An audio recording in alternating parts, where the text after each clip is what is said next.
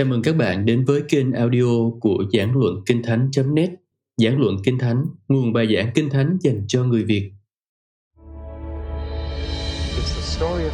Đó là câu chuyện kể về cách Chúa Trời tìm kiếm một nàng sâu cho con một của Ngài. Mỗi sách một khác. Tôi cố gắng đưa cho các bạn những chìa khóa để tự mình giải mã Kinh Thánh. Giải mã Kinh Thánh cùng David Paulson Thư Hebrew phần 2 Nào, chúng ta cùng đi tiếp. Chúng ta đang ở chương 11, nhìn vào tất cả những anh hùng đức tin này và lời kêu gọi cao cả ở cuối chương. Họ đang đợi chúng ta theo kịp họ trước khi họ thấy điều mình đã tin. Chẳng phải là rất tuyệt diệu đó sao? Rằng Abraham đang đợi tôi và anh chị em. Noe đang đợi chúng ta và khi chúng ta theo kịp họ, chúng ta có thể thấy điều họ đã tin. Bạn biết không, Abraham đã rời một căn nhà hai tầng rất thoải mái, với hệ thống sưởi trung tâm và vòi nước trong các phòng ngủ. Các nhà khảo cổ học đã khai quật được những ngôi nhà tại Ur xứ Canh Đê. Chúng là những ngôi nhà hiện đại nhất mà anh chị em có thể tưởng tượng ra. Chúng là những căn nhà rất thoải mái. Anh chị em biết Saddam Hussein đã làm gì không? Ông ta đổ những chiếc máy bay tiêm kích MiG cạnh nhà Abraham để người Mỹ không thể đánh bom chúng được. Ông ta là một người khá thông minh. Nhưng anh chị em có thể đến thăm những căn nhà đó. Abraham đã 80 tuổi khi Đức Chúa Trời phán, hãy rời căn nhà này con sẽ sống nơi lều trại trong suốt phần đời còn lại. Vâng, tất nhiên là chúng ta cũng sẽ làm như ông thôi, phải không nhỉ? Khi anh chị em có một căn nhà bungalow đẹp đẽ, thoải mái, có hệ thống sưởi trung tâm, nằm cạnh bờ biển và đúng Trời phán, ôi tầm muốn con rời xứ này, rời bà con thân tộc, rời gia đình mình, con sẽ sống nơi lều trại trên những ngọn núi trong suốt phần đời còn lại. Và Abraham đã đi. Nếu ông không làm như vậy thì ngày nay chúng ta không ở đây. Chúng ta mang ơn con người già cả đáng mến đó. Ông là một anh hùng đức tin, cũng như tất cả những người khác và vây quanh chúng ta là một đám mây chứng kiến như vậy. Tôi không chắc là điều đó có ngụ ý rằng họ theo dõi chúng ta hay không. Tôi thực sự không biết. Nhưng ở đây dùng ngôn ngữ trong một sân bóng đá. Những hàng người chứng kiến, san sát nhau, dõi xem chúng ta ra làm sao khi suy xét những gì họ làm. Chỉ suy ngẫm về điều đó thôi cũng khiến chúng ta khá xấu hổ rồi. Nhưng anh chị em không được chú ý vào Abraham, hay Noe, hay Moshe, Gideon, hay Samson. Anh chị em phải hướng mắt tới Chúa Giêsu. Hãy quên những khán giả đó đi. Có một đấng đang đứng ở vạch đích. Thực ra cũng là người bắn phát súng khai cuộc ở vạch xuất phát. Đấng khởi nguyên và hoàn tất của đức tin chúng ta. Đấng đã giúp chúng ta bắt đầu và là đấng sẽ hoàn tất điều đó cho chúng ta. Hãy hướng mắt tới Chúa Giêsu và chạy. Đó là hình ảnh về đời sống cơ đốc. Anh chị em không đến đích vào thời điểm được cải đạo. Đó chỉ là phát súng khai cuộc mà thôi. Anh chị em có một cuộc chạy đua và anh chị em cần về tới đích, cần đoạt giải, lấy bàn thắng, vòng hoa chiến thắng, vòng nguyệt quế, huy chương Olympic. Ở đây dùng ngôn ngữ như vậy. Sau khi cho anh chị em biết giản ý hay cấu trúc của mọi thứ, Ừ. À thôi, trước khi sang phần tiếp theo, tôi muốn nói đến điều mà người ta coi là những phân đoạn có vấn đề của thư Hebrew. Không biết tại sao người ta lại dùng cụm từ này, phân đoạn có vấn đề. Vâng, tức là những phân đoạn đó không khớp với những gì mà họ đã tin, nên họ dán nhãn chúng là những phân đoạn có vấn đề. Người ta liên tục hỏi tôi những câu như, ông nghĩ gì về những phân đoạn có vấn đề mà Paulo nói về phụ nữ? Tôi thì tôi không nghĩ là có phân đoạn nào có vấn đề về phụ nữ cả có hai kiểu vấn đề có những vấn đề khi chúng ta không hiểu điều gì đó trong kinh thánh và những vấn đề khi chúng ta hiểu hầu hết mọi người đều gặp vấn đề với những phần mà họ hiểu, chứ không phải những phần họ không hiểu. Vấn đề là khi kinh thánh nói điều gì đó, nhưng lại không khớp với những ý niệm trước kia của chúng ta. Và chúng ta nói, ôi, tôi có vấn đề với chỗ này. Vâng hãy xét đến những phần đoạn đó. Chúng rải rác khắp nơi. Phân đoạn nổi tiếng nhất là Hebrew chương 6 nhưng nếu đó là phân đoạn có vấn đề duy nhất thì lại khác. Trên thực tế, có một sợi chỉ xuyên suốt từ đầu tới cuối bắt đầu từ chương 2 khi Kinh Thánh chép làm sao chúng ta tránh khỏi hình phạt nếu chúng ta xem thường ơn cứu rỗi lớn dường ấy. Chúng ta là ai? Mỗi lần nghe người ta trích dẫn câu đó, tôi đều thấy họ chỉ đến những tội nhân. Các người đang xem thường tin lành, nhưng chúng ta ở đây là những tín đồ cơ đốc, những tín đồ Hebrew này. Và anh chị em chỉ cần xem thường sự cứu rỗi của mình là nguy hiểm rồi. Chúng ta rất dễ làm như vậy. Làm sao chúng ta tránh khỏi hình phạt nếu chúng ta xem thường? hay phớt lờ đấy. Chúng ta đang sống trong một thế giới mà chúng ta phớt lờ cái gì thì nó sẽ sớm tàn tạ. Anh chị em có để ý thấy điều đó không? Dù là xe hay nhà hay bất cứ thứ gì của anh chị em, anh chị em phớt lờ những điều cần làm và không lâu sau, anh chị em sẽ rơi vào một mớ hỗn độn. Chỉ vì phớt lờ, xem thường thôi. Tác giả nói, đừng xem thường sự cứu rỗi của mình. Nếu không thì anh chị em sẽ bị trôi lạc khỏi nó. Chúng ta cũng rất dễ làm điều này, dễ trôi lạc. Tôi e rằng hội thánh nào cũng có những thành viên đã trôi lạc nhưng ý này xuất hiện xuyên suốt. Có hai phân đoạn trong chương 3, một đoạn dài trong chương 6, một đoạn khác trong chương 10. Chương 10 nói thế này, nếu chúng ta cố tình và chủ ý tiếp tục phạm tội sau khi đã được tha thứ rồi, thì sẽ không còn sinh tế nào chuộc được những tội đó nữa. Tất cả những điều này đều rất nặng nề. Và tất nhiên, câu hỏi mà người ta liên tục đặt ra là Thế còn được cứu một lần là đủ cả thì sao? Tất nhiên, một cách gọn gàng để né tránh là nói rằng những người ông nói đến chưa thực sự được sinh lại. Nói thế thì gọn quá, và thực chất, Kinh Thánh không nói như vậy. Điều Kinh Thánh thực sự nói đến, mô tả về những người đang gặp nguy hiểm rõ ràng là một mô tả về những người đã được sinh lại. Ông đang nói với những người đã được soi sáng một lần, đã từng nếm sự ban tặng từ trời, đã dự phần về Đức Thánh Linh, đã nếm sự tốt đẹp của lời Đức Chúa Trời và quyền năng của thời đại sẽ đến. Một người vô tín không thể nào khớp với mô tả đó. Làm sao mà được? Dự phần về Đức Thánh Linh sao? Không, nghe này. Ở đây đang nói đến những người tín đồ. Và trong mọi thư khác, Rõ ràng là những cụm từ này miêu tả về cơ đốc nhân, phải không? Có một phân đoạn trong thư Führer thứ nhất mà chúng ta sẽ xét đến, dùng ngôn ngữ gần như giống hệt và miêu tả về cơ đốc nhân. Để tôi đọc đoạn đó cho anh chị em. Anh em hãy khao khát sữa thiêng liêng thuần khiết như trẻ sơ sinh. Để nhờ đó anh em được lớn lên trong sự cứu rỗi, nếu anh em đã nếm biết Chúa là ngọt ngào. Câu này có nói về tín đồ không? Tất nhiên rồi. Ở đây Hebrew đang nói về những người đã nếm biết sự tốt lành của lời Chúa và quyền năng của thời đại sẽ đến dự phần về Đức Thánh Linh và được soi sáng. Xin lỗi nhưng tôi không thể bẻ cong câu kinh thánh đó để nói rằng Ôi dào, họ chưa được sinh lại đúng cách ấy mà. Đây rõ ràng là một mô tả về những người đã bước vào đức tin cơ đốc. Và cả thứ này được gửi đến những tín đồ người Hebrew đó. Thậm chí gọi họ là trẻ sơ sinh trong thuộc linh, cũng có nghĩa là họ đã được sinh lại. Vì sau khi sinh ra thì người ta mới được gọi là con trẻ. Và tác giả miêu tả chính những người này như những con trẻ thuộc linh. Đúng là vẫn bú sữa khi lẽ ra họ phải ăn thịt được rồi.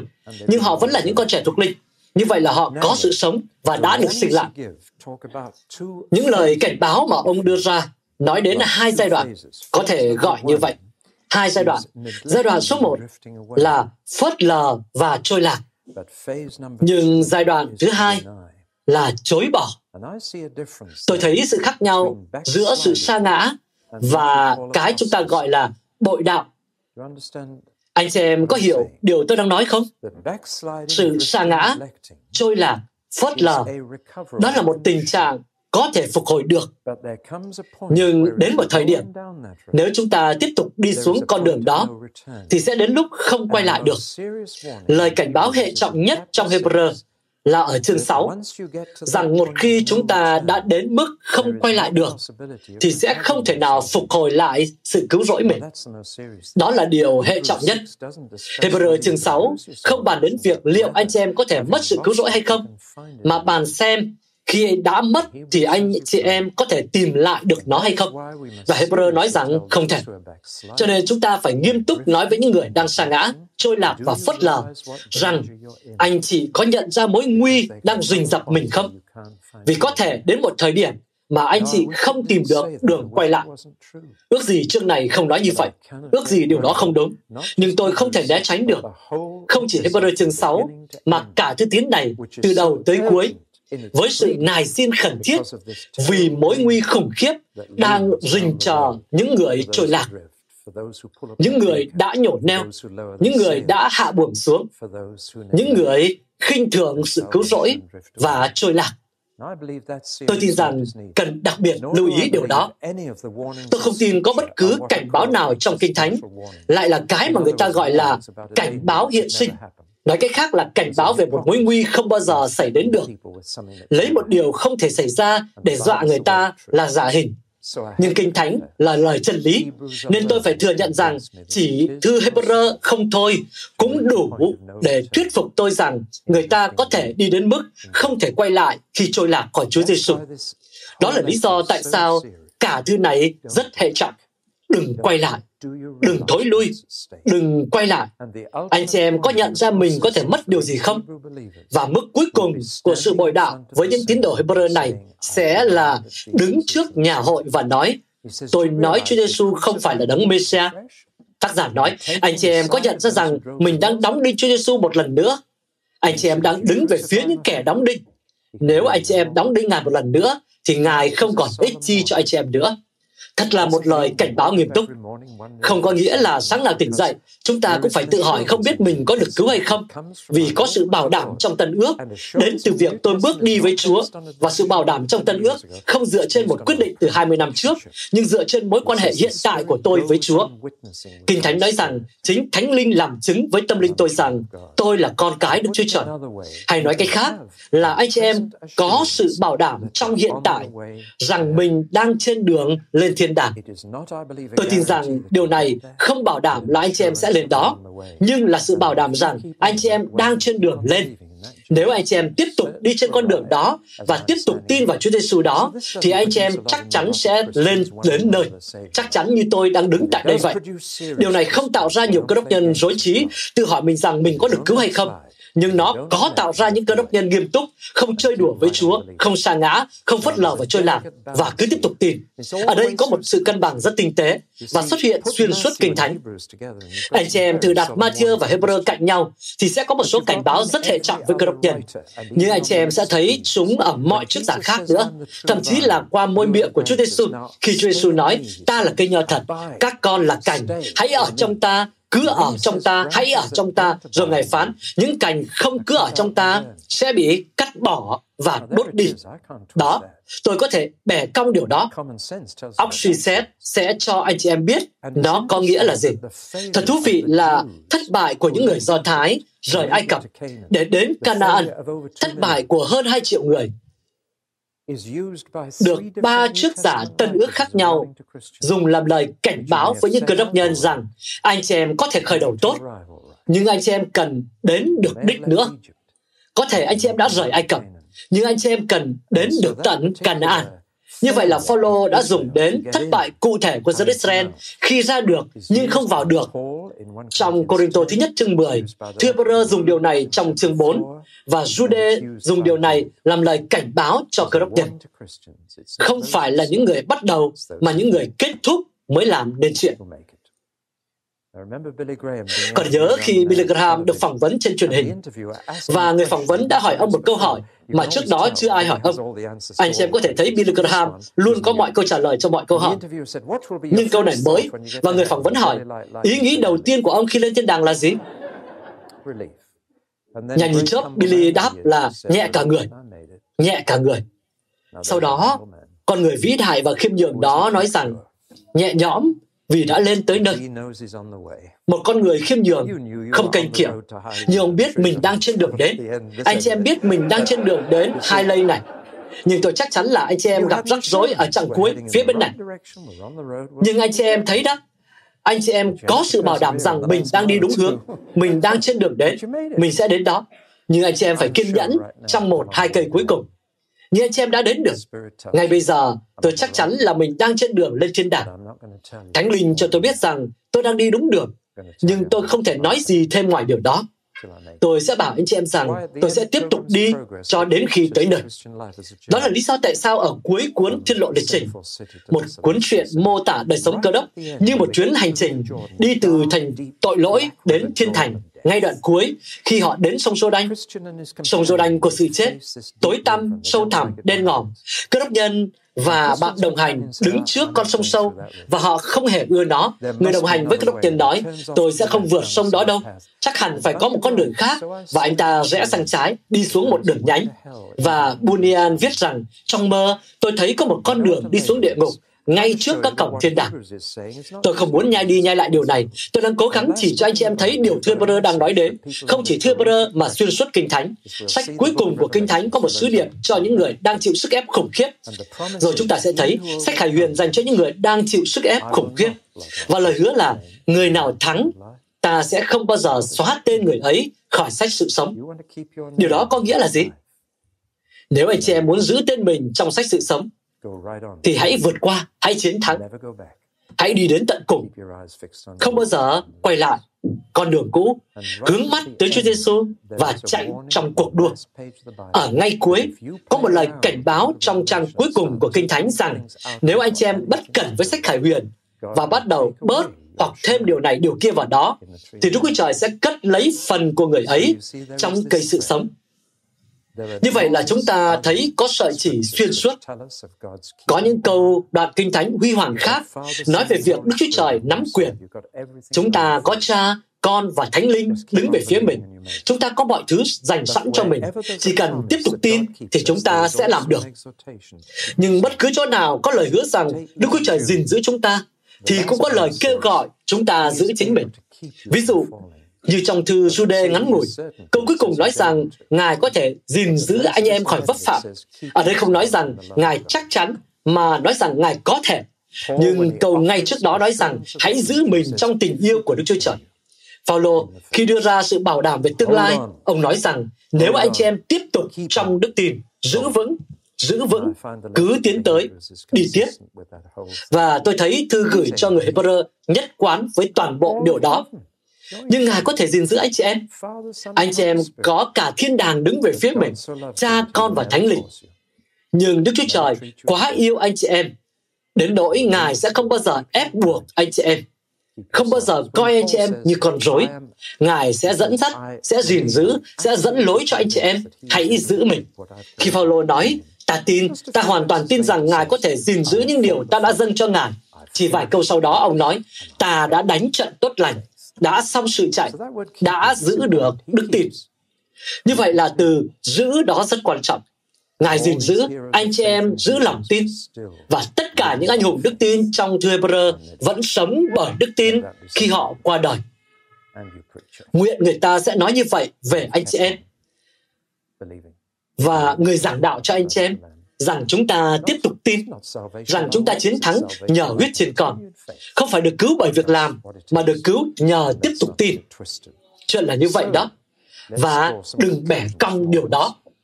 Rồi, hãy rút ra một số kết luận từ tất cả những điều này. Tôi phải nói là Hebrew dạy rằng chúng ta có thể mất sự cứu rỗi mình. Một mối nguy mà chúng ta cần nhận thức được. Tất nhiên là một số cơ đốc nhân dối trí, không chắc chắn về bản thân, đến nỗi khi nói như vậy, họ sẽ trằn trọc trong đủ thứ nghi ngờ. Những nghi ngờ đó dựa trên sự an ninh giả tạo. Không ai có thể lay động những người tin cậy Chúa Giêsu. Hai là một khi đã mất sự cứu rỗi thì không thể phục hồi lại được. Tôi tin rằng đó là thông điệp của thư Hebrew chương 6. Ba là tiền định đòi hỏi chúng ta phải liên tục hợp tác. Nó không tự động xảy ra.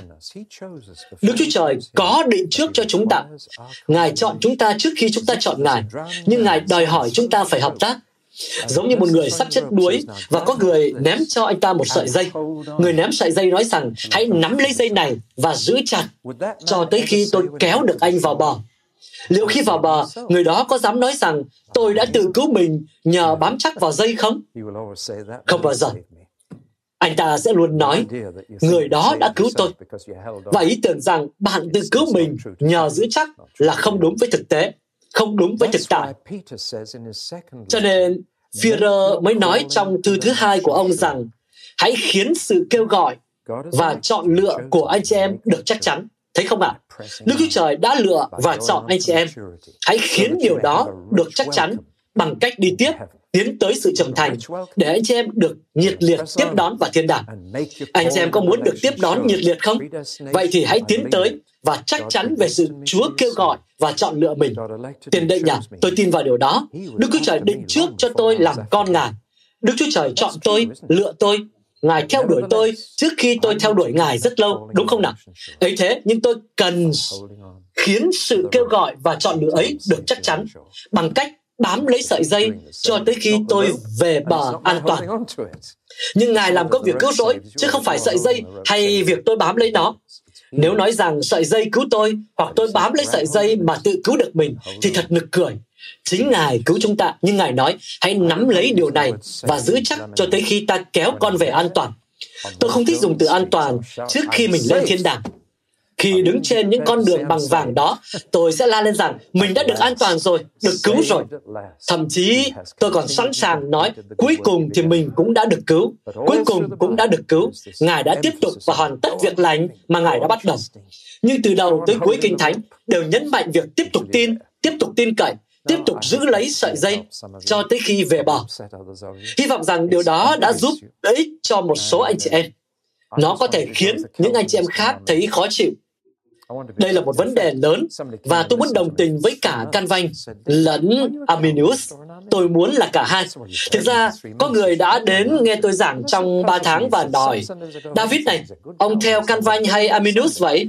Tôi nói, anh nghe tôi nói cả ba tháng trời rồi, lẽ ra anh phải biết rồi chứ? Anh ta nói, nó làm tôi rối trí lắm. Một số ngày Chủ nhật, tôi về nhà và nghĩ rằng ông hẳn phải là theo can vạch Rồi đến Chủ nhật tuần sau, ông lại giảng một bài có chất Arminius, tiền định và ý chí tự do vấn đề xưa cũ. Tôi nói, ồ, ông biết câu trả lời rồi đấy. Tôi không biết ông theo cái nào. Ông biết đấy, tôi đồng tình với cả hai.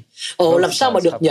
Về trí óc thì không thể được, nhưng không thể ghép hai thứ với nhau về mặt trí tuệ. Nhưng tôi biết cả hai đều đúng nhưng cả hai bên đều muốn viết lại một số phần tân ước.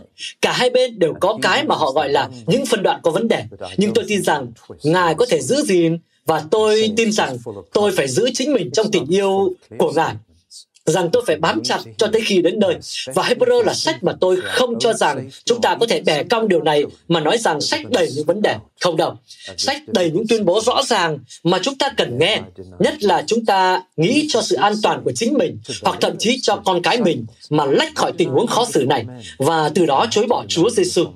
Chúa Giêsu có nói với các tín đồ, với các môn đồ Ngài rằng nếu các con chối bỏ ta trước mặt thiên hạ, thì ta sẽ chối bỏ các con trước mặt cha ta. Nhưng nếu các con chịu gian khổ, thì sẽ dự phần trong vinh quang ta. Đó là lẽ thật đơn giản và rõ ràng. Nên hãy là người chiến thắng, thì tên anh chị em sẽ không bao giờ bị xóa khỏi sách sự sống của chiên con. Khi sách đó mở ra, thì tên anh chị em sẽ có trong đó. Người này thuộc về ta, người này không bao giờ chối bỏ ta, nên người này là của ta. Chúa Giêsu sẽ nói vậy.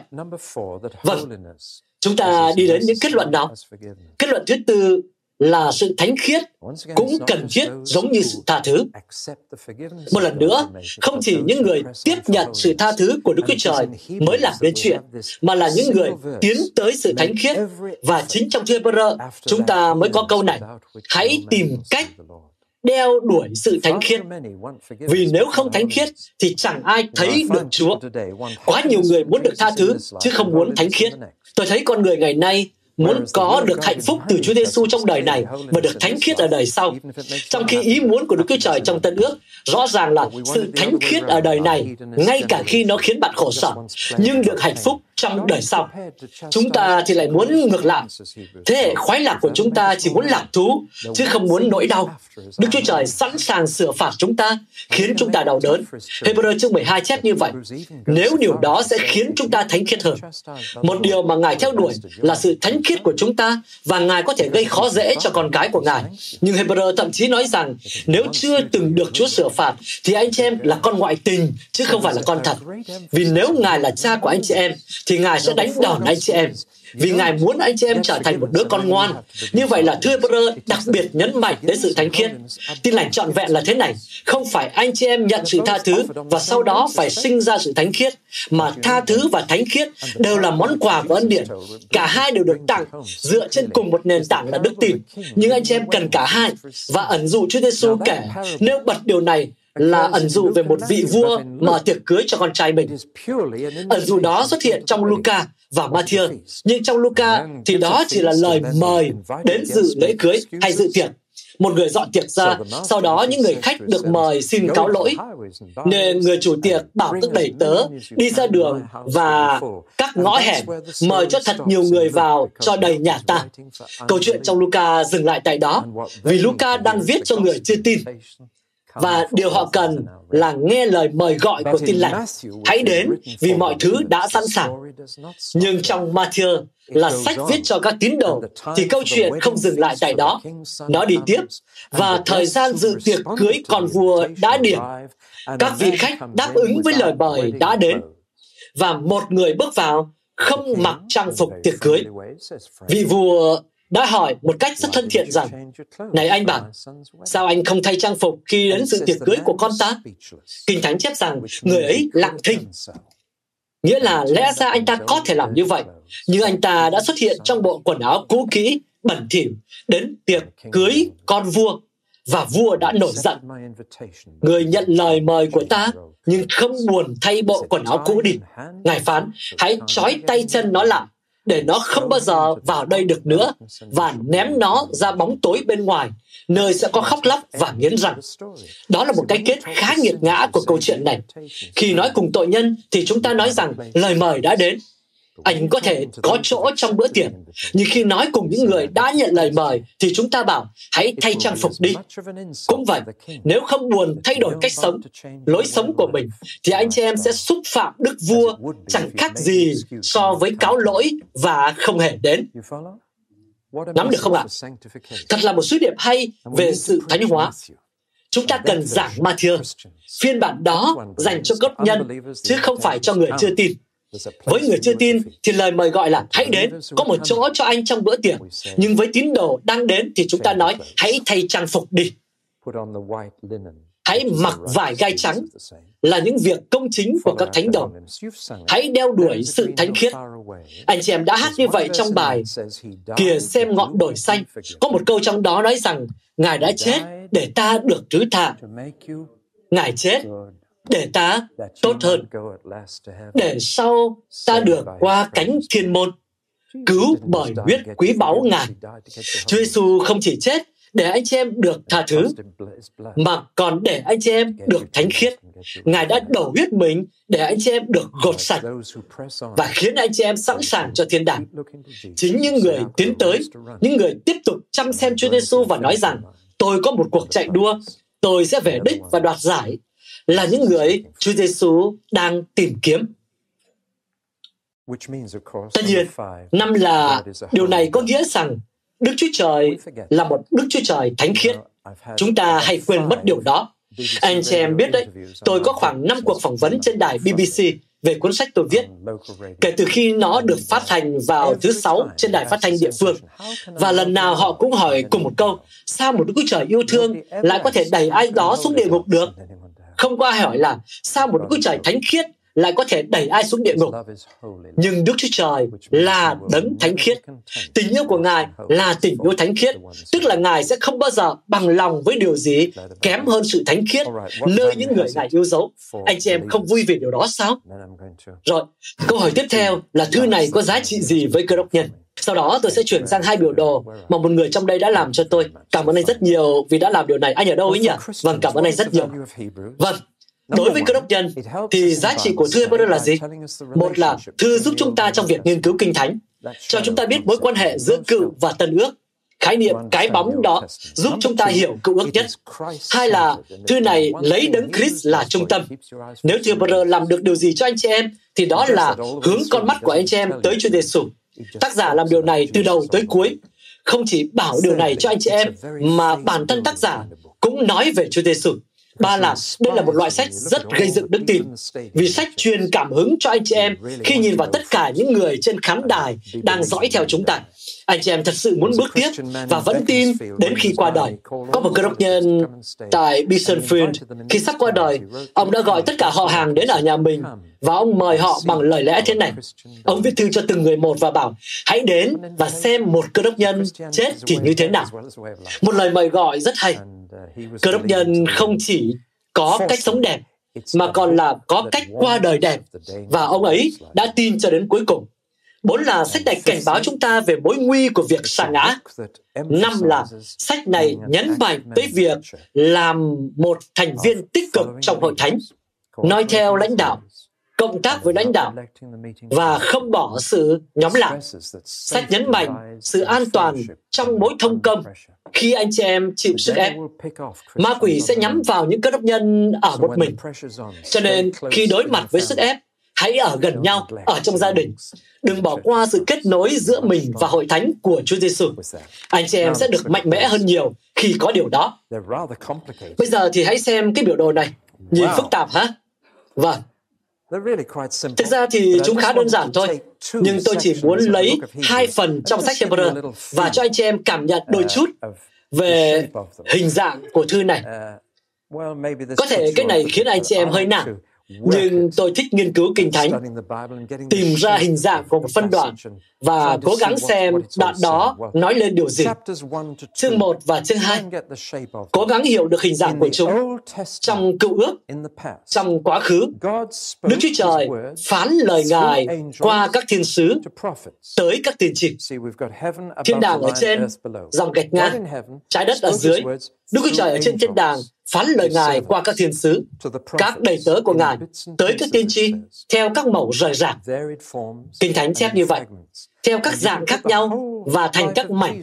Anh chị em có thể ghép lại cả cuộc đời của Chúa Giêsu từ cựu ước, nhưng một chút chỗ này, một chút chỗ kia và một chút ở chỗ khác.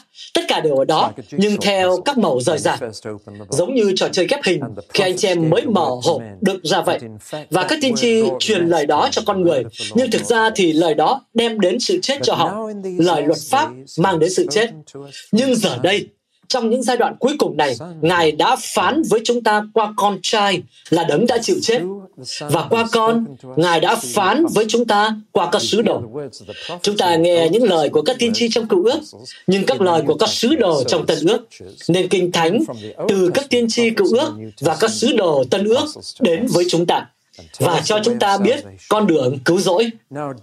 Chúa Giêsu đã đến, trở nên một con người chịu chết, rồi trở về trời như đấng khởi nguyên cho chúng ta. Đó là một danh xưng ưa dùng trong thư Hebrew cho Chúa Giêsu. Nó có nghĩa là người mở đường, người đi trước, người mở lối cho chúng ta đi theo.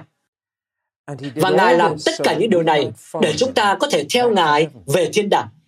Và giờ đây, Ngài trội hơn các thiên sứ. Giờ đây, một con người đã trội hơn các thiên sứ. Điều đó chưa từng xảy ra cho tới khi Chúa Giêsu thăng thiên. Có một con người trội hơn các thiên sứ. Và Ngài đã đổ Đức Thánh Linh như đã hứa trên chúng ta để phép lạ có thể được thực hiện. Và điều đó cũng được nhắc đến trong thư Peter, để con người có thể theo đấng khởi nguyên. Cuối cùng thì trội hơn các thiên sứ và nhiều con cái sẽ được đem đến vinh quang. Chẳng phải là rất tuyệt diệu đó sao? Anh chị em sẽ trội hơn các thiên sứ, họ sẽ phục vụ anh chị em. Hiện tại thì loài người kém các thiên sứ một chút. Những người theo thuyết tiến hóa không thể luận được các thiên sứ.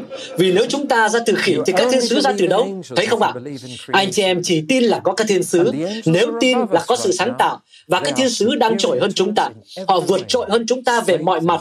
Sức mạnh, trí khôn, nhưng đến một ngày, vì Chúa Giêsu đấng khởi nguyên của chúng ta hiện đã trội hơn các thiên sứ, nên chúng ta sẽ đi theo. Và cuối cùng thì nhiều con cái sẽ được đem đến vinh quang ở trời mới và đất mới. Vậy là Thư đã nói rất nhiều về các thiên sứ. Họ trội hơn chúng ta ở đây, và chúng ta trội hơn họ ở chỗ này. Ấy là bởi vì con của Đức Chúa Trời, ngôi lời của Đức Chúa Trời, đấng trội hơn các thiên sứ, đã được đặt thấp hơn các thiên sứ, sau đó thăng thiên trội hơn họ rất nhiều, để qua Đức Thánh Linh được hứa cho chúng ta có thể đi theo. Nên thực ra thì điều này khá đơn giản, phải không? Nhưng nó cho anh chị em cảm nhận đôi chút về hai chương đầu. Hãy nhớ lấy cái sườn đó trong đầu khi đọc đoạn này. Còn bây giờ, đây là cái phức tạp nhất. Nếu anh chị em không muốn nghe nữa thì xin mời. Nhưng không biết anh chị em có nhớ là trong một bài nói chuyện trước đây, tôi đã nói rằng tư duy Hebrew là tư duy thời gian theo chiều ngang giữa quá khứ, hiện tại và tương lai. Còn tư duy Hy Lạp thiên về tư duy không gian hơn, theo chiều dọc giữa trên và dưới. Rồi, thư Hebrew lại kết hợp hai điều đó. Phần nào giống với tin lành theo rằng Vậy là có đường thẳng đứng phân tách giữa điều trên trời và dưới đất, thế giới vô hình và thế giới hữu hình, và có dòng thời gian phân tách giao ước cũ và giao ước mới. Tất cả đều gặp nhau nơi thập tự giá. Vâng. Đức tin đưa chúng ta đi theo hướng này từ những điều dưới đất và cũ kỹ đến những điều trên trời và mới mẻ. Hiểu đường chéo đó không ạ? Trên này là trời, dưới này là đất, bên trái là quá khứ, bên phải là hiện tại. Đức tin đem chúng ta ra khỏi quá khứ và những điều dưới đất để bước vào những điều trên trời và tương lai. Đó là chiều hướng tư duy Hebrew. Nhưng anh chị em cũng có thể xa vào hướng ngược lại. Anh chị em có thể quay ngược từ giao ước mới về giao ước cũ, có thể đi từ những điều trên trời xuống những điều dưới đất. Dưới này là chỗ của những cái bóng, những bản sao và trên này là hình thật. Như vậy là biểu đồ này kết hợp giữa chiều dọc và chiều ngang. Những sinh tế cũ phải dâng đi, dâng lại. Sinh tế mới thì một lần đủ cả. Các thầy tế lễ cũ, nhiều thầy tế lễ thuộc dòng Lê Vi, còn chức tế lễ mới chỉ có một thầy tế lễ là Chúa Giêsu theo bán Melchizedek nơi thánh cũ với lều tạm khép kín và nơi thánh mới với ngai rộng mở. Ngai rộng mở phải không nhỉ? Dù gì thì cũng là rộng mở. Giờ đây, anh chị em có thể bước ngay vào nơi trí thánh. Tôi rất thích lời nhận xét của một bà nội trợ người Scotland rằng tôi cởi tạp dề ra trong nhà bếp và ngay lập tức tôi đã ở trong nơi trí thánh. Bạn thấy không? Bà ấy đang sống ở trên đây. Nếu lại đi xuống như thế này thì thật tệ. Qua đức tin, chúng ta đang bước ra khỏi thời kỳ gian ác hiện tại và bước vào thời đại sẽ đến. Qua đức tin, chúng ta đang chuyển từ những điều dưới đất lên những điều trên trời. Từ đó chuyển từ xác thịt, sự chết và những cái bóng lên tâm linh, sự sống và hình thật. Nhưng có hai hướng đi dành cho anh chị em.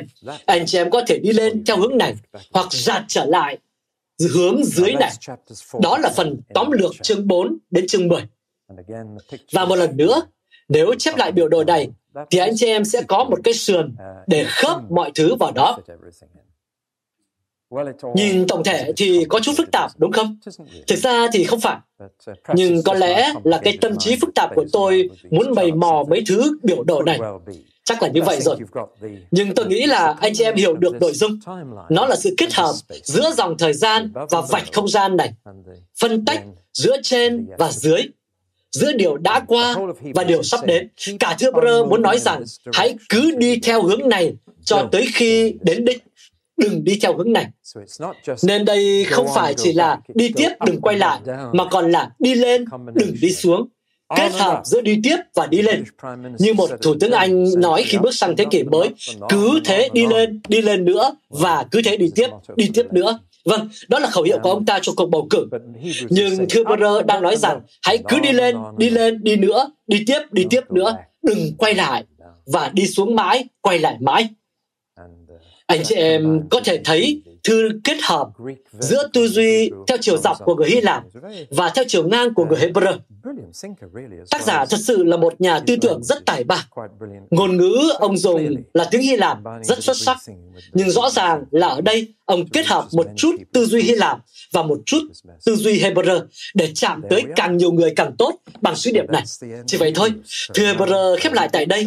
Giờ thì anh chị em chỉ cần mở thư này ra và đọc. Hy vọng là anh chị em sẽ hiểu Hebrew thêm một chút. Các bạn vừa nghe xong bài giảng được phát trên kênh audio của giảng luận Kinh Thánh Kênh nhằm cung cấp cho các tín hữu và tôi tới Chúa người Việt những bài giảng chọn lọc của các diễn giả kinh điển trong những thời đại khác nhau. Để biết thêm thông tin về chúng tôi, xin vui lòng truy cập trang web giảng luận kinh thánh.net. Xin chào và hẹn gặp lại các bạn trong những bài giảng tiếp theo.